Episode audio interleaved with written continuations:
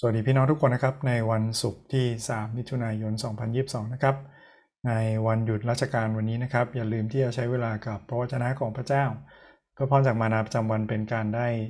คิดตามนะครับ แล้วก็อ่านพระคัมภีร์เพื่อที่เราจะได้เหมือนกับใช้คำถามใช้ความคิด เพื่อที่จะเรียนรู้จากพระเจ้าของเรามากขึ้นนะครับ และเรียนรู้การเดินติดตามพระเจ้าด้วยกัน ผมใช้คู่มือมานาประจำวันนะครับ ที่เป็นคู่มือที่เป็นเล่มด้วย มีเว็บไซต์ด้วย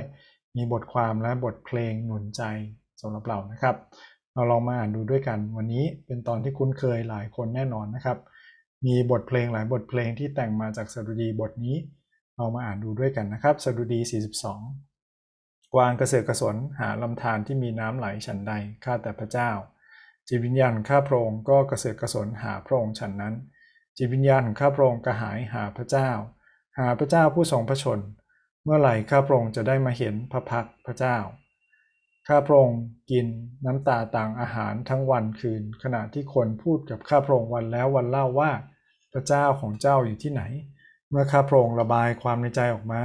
ข้าพระองค์ระลึกถึงสิ่งเหล่านี้ได้ คือข้าพระองค์ไปกับประชาชน และเขานำแนะนำเขาไปเป็นกระบวนแห่ถึงพระนิเวศของพระเจ้า ด้วยเสียงโห่ร้องยินดีและเสียงเพลงโมทนา คือมวลชนกำลังมีเทศกาลฉลอง จิตใจของข้าพเจ้าเอ๋ยฉไหนเจ้าจึงฝ่ออยู่ฉไหนเจ้าจึงกระสับกระส่ายภายในข้าพเจ้า จงหวังใจในพระเจ้า เพราะข้าพเจ้าจะถวายสดุดีแด่พระองค์อีกผู้ทรงเป็นความอุปถัมภ์ในพระเจ้าของข้าพเจ้า จิตใจของข้าพเจ้าฝ่ออยู่ภายในข้าพระองค์ เพราะฉะนั้นข้าพระองค์จึงระลึกถึงพระองค์ ตั้งแต่แผ่นดินแห้ง แม่น้ำจอแดนนะภูเขาคือเมืองตั้งแต่เนินมิสา เมื่อเสียงน้ำแก่งตก ที่ลึกก็กูเรียกที่ลึกบรรดาคลื่นและละลอกของพระองค์ ท่วมข้าพระองค์แล้ว กลางวัน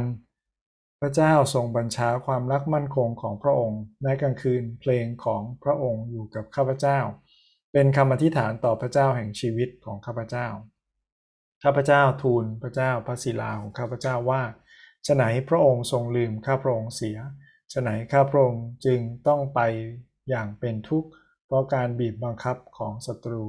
ปรปักของข้าพระองค์เยาะเย้ยข้าพระองค์ประดุดแผลร้ายภายในร่างของข้าพระองค์ในเมื่อเขากล่าวแก่ข้าพระองค์เสมอๆอยู่ว่าพระเจ้าของเจ้าอยู่ที่ไหน จิตวิญญาณของข้าพเจ้าเอ๋ยฉไหนเจ้าจึงฝ่ออยู่ฉไหนเจ้าจึงกระสับกระส่ายภายในข้าพเจ้า ข้าพเจ้า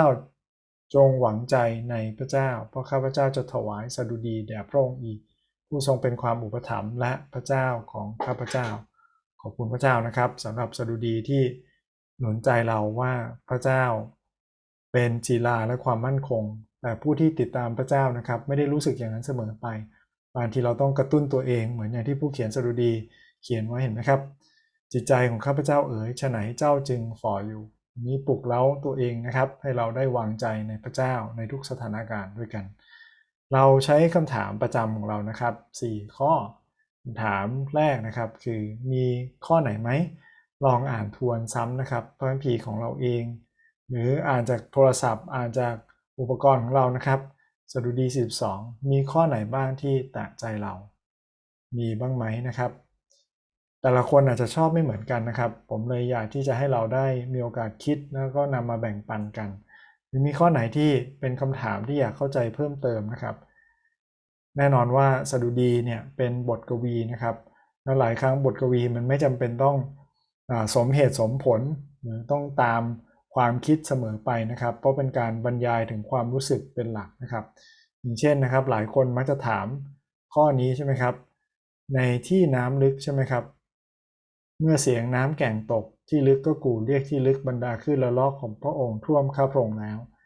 อันนี้นะครับ หมายความว่าอยังไง มีนักวิชาการบางคนบอกว่า คนอิสราเอลนะครับเขาเป็นคนภูเขาเขาไม่ค่อยได้เจอทะเล ไม่ค่อยได้เจอน้ำดังนั้นเขากลัวน้ำนะครับ น้ำท่วม กลัวน้ำมาท่วมท้นหรือปัญหามาท่วมเขาเหมือนน้ำแต่มันเป็นภาษาบทกวีนะครับงั้นเราลองอ่าน หรือว่ามีข้อไหนที่สงสัยนอกจากนี้ลองมาถามกันดูได้นะครับ สิ่งที่ผมประทับใจในวันนี้ที่ไฮไลท์ไว้ด้วยนะครับ คืออย่าลืมเตือนตัวเองนะครับ ไม่ว่าเราเป็นผู้รับใช้พระเจ้า เราติดตามพระเจ้ามาสั้นหรือยาว เรามีความท้อใจเข้ามาได้เสมอ เตือนตัวเองเสมอนะครับ อย่าให้ใจฝ่ออย่ากระสับกระส่าย พระหัตถ์ของพระเจ้าอยู่ด้วยกับเรา เราอยู่ในพระหัตถ์ของพระองค์ เราเป็นของพระองค์ อย่าลืมว่าพระเจ้าของเราทรงพระชนอยู่นะครับแล้วถ้าพระเจ้าทรงพระชนอยู่ พระเจ้าทรงครอบครองเหนือชีวิตของเรา ทุกคนหรือทุกอย่างจะต้องผ่านการอนุมัติ การรับรอง การตัดสิน หรือการอนุญาตของพระเจ้าก่อนนะครับ จึงเกิดกับเราได้แม้แต่เหตุการณ์ร้ายเพราะพระเจ้าสามารถใช้สิ่งร้ายเพื่อให้เกิดแผนการของพระองค์ที่ดีได้นะครับ แน่นอนว่าถ้าเราตัดสินใจที่ไม่ดี มันก็โทษพระเจ้าไม่ได้นะครับ ไม่ว่าสิ่งดีหรือสิ่งร้ายไม่มีสิทธิ์โทษพระเจ้านะครับ แต่อย่าใจฝ่ออย่ากระสับกระส่ายวางใจในพระเจ้าของเรา อีกอย่างนะครับที่ผมประทับใจวันนี้นะครับ คือข้าพระองค์ระลึกถึงสิ่งเหล่านี้ได้ ขณะที่เขาท้อใจข้าพระองค์ไปกับประชาชนและนำเขาไปเป็นกระบวนแห่ถึงพระนิเวศของพระเจ้า ผู้เขียนคือดาวิดนะครับ มันคิดถึงการสรรเสริญการนมัสการผมก็เลยเขียนวันที่ที่เป็นข้อคิดนะครับ ว่าการได้นมัสการการได้สรรเสริญกับพี่น้อง มันช่วยย้ำเตือนเรานะว่าพระเจ้าทรงสถิตอยู่ด้วยกับเราหลายครั้งเราโดดเดี่ยวลำพังแล้ว เราท้อแท้ใจนะครับ เพราะว่าไม่มีคนที่จะหนุนใจเราอยากให้เราโดดเดี่ยว แต่ให้เราได้อยู่กับพี่น้องนะครับ ที่จะช่วยเราได้ระลึกถึงพระเจ้าด้วยกัน อย่า ปฏิบัติรับใช้พระเจ้าอย่างเดียวนะครับ หรือว่าอย่ามีส่วนร่วมหรือว่าวันอาทิตย์มาคิดถึงแต่งงานนะครับ ที่เราต้องมีส่วนในการรับผิดชอบ แต่เราคิดถึงการทรงสถิตอยู่ด้วยของพระเจ้าแล้ววางใจในคนรอบข้างที่อยู่กับเราครับพี่น้องประทับใจข้อไหนหรืออยากเข้าใจข้อไหนเพิ่มเติมลองมาแบ่งปันกันดูนะครับคำถามข้อที่ 2 คือจากพระพีวันนี้ เราเห็นพระลักษณะของพระเจ้าอย่างไรบ้าง มีหลายอย่างมากนะครับที่เป็นพระลักษณะของพระเจ้าที่เห็นในตอนนี้ ผู้เขียนย้ำหลายรอบเลยนะครับ พระเจ้าของเราทรงพระชนอยู่ ไม่ได้ตาย แต่มีความคิด มีความรู้สึกทรงพระชนมีชีวิต ที่จะดูแลชีวิตของเราได้เช่นเดียวกัน และนะครับ พระเจ้าอยู่ใกล้เขามากนะ เหมือนอย่างที่ผู้เขียนสดุดี เขียนนะครับ แต่ในขณะเดียวกันคนรอบข้างก็ทำให้เขาค่อยเขวใช่ไหมครับ เพราะว่า เขาถามว่าพระเจ้าอยู่ที่ไหน นี่ก็แสดงเห็นถึงพระลักษณะของพระเจ้านะครับ ว่าพระเจ้าอยู่ใกล้ชิดเรามากเลย แต่ในขณะเดียวกันพระเจ้าอยู่สูงเกินกว่าที่เราจะเอื้อมถึงนะครับ พระเจ้าเป็นพระเจ้าเราเป็นมนุษย์นะครับ เราไม่ได้อยู่รุ่นเดียวกัน ไม่ได้อยู่ระดับเดียวกัน แต่เราเป็นเพียงสิ่งที่พระเจ้าทรงสร้างขึ้นมาดังนั้นนะครับ หลายคนที่ย้อยเย้ยบอกพระเจ้าอยู่ที่ไหนกำลังเปรียบเทียบตัวเองกับสิ่งที่อยู่สูงกว่านะครับ เหมือนไม่กี่วันมานี้ใช่ไหมครับ ที่ผมยกตัวอย่างภาพจากนาซาตั้งแต่เมื่อ 40 ปีที่แล้วเลย โลกนะครับ ดวงเล็กเท่ากับเหมือนเศษเล็บของเรานะครับ เมื่อมองจากอวกาศแสนไกลนะถ้าเทียบกับโลกเราก็เป็นเหมือนเศษเล็บเหมือนกันแล้วพระเจ้าที่ทรงสร้างสิ่งทั้งหมดนี้จะยิ่งใหญ่ขนาดไหนนะครับ การที่คนบอกว่าพระเจ้าอยู่ไหน ไม่ได้หมายความว่าพระเจ้าไม่มีจริง พระเจ้ามีอยู่จริงนะครับแล้วพระเจ้าทรงสร้างสรรพสิ่งที่อยู่รอบตัวเราขึ้นมารวมถึงตัวเราด้วยครับ ลักษณะของพระเจ้าที่เห็นอีกคือพระเจ้าทรงเป็นความอุปถัมภ์ของเราและ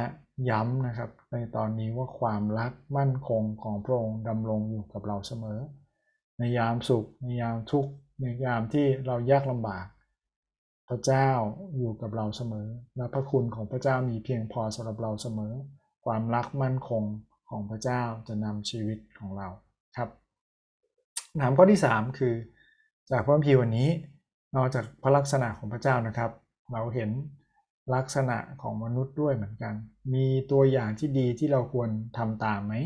หรือมีสิ่งที่เราควรหลีกเลี่ยงนะครับ แล้วไม่ควรทำแบบนั้นสำหรับผมนะครับสิ่งที่เป็นข้อคิดเกี่ยวกับลักษณะของมนุษย์วันนี้คือ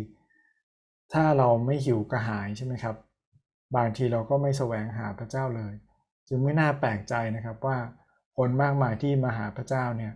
อยู่ในความยากลำบากหรืออยู่ในปัญหาอยู่ ถ้าไม่มีความกระหายหรือไม่มีความเดือดร้อนบางอย่าง เราไม่แสวงหานะครับ ขอให้เราได้คิดถึงความยิ่งใหญ่ของพระเจ้าแล้วขอพระเจ้านำเราตั้งแต่ก่อนที่เราอยู่ในปัญหา เพราะว่าไม่งั้นแล้วนะครับ อย่าให้ต้องเผชิญความยากลำบากก่อน แล้วเราค่อยมาหาพระเจ้า ขอให้เราแสวงหาพระเจ้าตั้งแต่ในยามที่เรามีความสุข เวลาที่เรา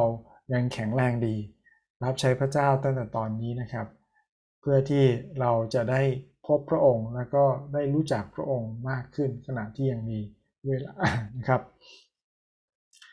และสิ่งที่เห็นอีกนะครับ ลักษณะของมนุษย์ที่ดีที่เราควรทำตามแบบอย่างคือ เมื่อมีประสบการณ์กับพระเจ้าแล้วนะครับ เหมือนอย่างดาวิดที่เป็นผู้เขียนเนี่ยอย่าลืมพระองค์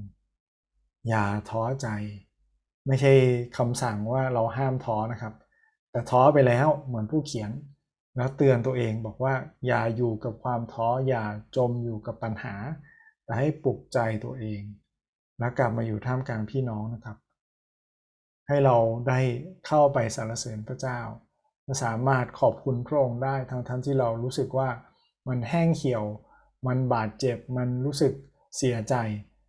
เทใจออกมาเหมือนสดุดีบทนี้บอกนะครับ ขอพระเจ้าคืนความสดชื่น คืนเรี่ยวแรงกำลังกลับมาให้เราใหม่นะครับ อีกอย่างที่เห็นนะครับที่เป็นลักษณะของมนุษย์ที่พระคัมภีร์ทั้งเล่มเตือนไว้ คือเรื่องคำพูดของเรานะครับคำพูดของเรานะครับ สดุดีวันนี้เปรียบเทียบบอกว่าทำร้ายเหมือนกับแผลร้ายเลยนะเขาเยาะเย้ยใช่ไหมครับว่าพระเจ้าอยู่ไหนอะแล้วก็ทำให้คนที่อยู่ในปัญหายิ่งกดดันเข้าไปใหญ่นะครับ ไม่เพียงแต่คำยาะเย้ยถากถางเกี่ยวกับเรื่องความเชื่อหรือพระเจ้าเท่านั้น มีคำพูดมากมายที่เราทำร้ายกันและกันได้ บางทีอาจจะเน็บบางทีอาจจะแซวบางทีอาจจะเสียดสี เหมือนอย่างพระคัมภีร์เมื่อวานใช่ไหมครับเอเฟซัสอย่าให้เราส่อเสียดกันเลย แต่เราพูดความจริงด้วยความรักนะครับ แล้วก็พูดเหมือนกับอวยพรหรือเป็นสิ่งที่เป็นประโยชน์กับผู้ฟังมากกว่า ให้เราใช้ความอ่อนสุภาพเหมือนอย่างพระเยซูคริสต์นะครับ และที่สำคัญขอพระเจ้าได้รับเกียรติจากชีวิตของเราคำพูดของเราทุกคำเป็นที่พอพระทัยพระองค์ไหม หรือมีสิ่งใดไหมที่เรารู้สึกว่ามึงไม่น่าพูด ไม่น่าพูดเร็ว ไม่น่าพังปากไปเลยพระเจ้าสอนเรานะครับ ให้เรายิ่งแสวงหาพระเจ้า กลับมาอยู่ติดสนิทใกล้ชิดพระองค์ ปลุกใจตัวเองอยู่ในการนมัสการร่วมกับพี่น้อง แล้วก็ถวายเกียรติพระเจ้าด้วยทุกอย่างที่เราทำนะครับรวมทั้งประกาศถึงความยิ่งใหญ่ของพระเจ้า เป็นพยานให้คนเห็นว่าพระเจ้ายิ่งใหญ่ขนาดไหนนะครับ และคำถามข้อสุดท้ายนะครับ ที่สำคัญที่สุดเลย ไม่เพียงแต่การฟังพระวจนะการอ่านพระวจนะนะครับ มีอะไรบ้างไหมที่สามารถนำมาใช้ ผมไม่สามารถคิดเผื่อคิดแทนพี่น้องได้นะครับ มีบางอย่างไหมที่พระเจ้ากำลังเล้าใจในตอนนี้ที่ตัดสินใจทำอย่าเลิกล้มไปนะครับ แม้ว่าล้มครั้งที่พันครั้งที่หมื่นนะครับขอให้เราลุกขึ้นมาอีกครั้งหนึ่งแล้วตั้งต้นกับพระเจ้าใหม่ บอกความตั้งใจและขอพระเจ้าช่วยให้สำเร็จโดยพระคุณของพระองค์ครับหรือมีใครบ้างไหมที่เราคิดถึงนะครับที่เราจะที่ฐานเผื่อ ที่เราจะได้ห่วงใยนะครับ อาจจะทักทายซึ่งกันและกัน ขอพระเจ้าทรงนำนะครับ เราที่ฐานด้วยกันพระบิดาเจ้าเราขอบคุณพระองค์ที่พระพีวันนี้เปรียบเทียบภาพอย่างดี พระเจ้าว่าเราหิวกระหายพระองค์คนในโลกอีกมากมายที่เขาไม่รู้ด้วยซ้ำไปว่าเขาหิวพระองค์ และเขาพยายามเติมเต็มชีวิตของเขาด้วยสิ่งอื่นซึ่งไม่จุใจแน่นอนพระเจ้าทรงนำเราทั้งหลายให้เราได้ใกล้ชิดติดสนิทกับพระองค์ ให้เราเติมเต็มชีวิตของเราด้วยพระองค์ ที่เราจะไม่ใจฝ่อที่เราจะไม่กระสับกระส่ายแต่ไว้วางใจพระเจ้ามากขึ้นทุกวันทุกวันทุกวันพระเจ้าช่วยเราที่จะมีความรักของพระองค์ที่จะอวยพรได้แม้กระทั่งศัตรูของเราเราขอบคุณพระองค์ร่วมกันในพระนามพระเยซูคริสต์เจ้าอาเมน ขอบคุณพี่น้องทุกคนที่ร่วมติดตามนะครับ ขอพระเจ้าทรงเป็นกำลังในวันนี้นะถ้ามีโอกาสมาร่วมสามัคคีธรรมด้วยกันนะครับสำหรับวันนี้สวัสดีครับ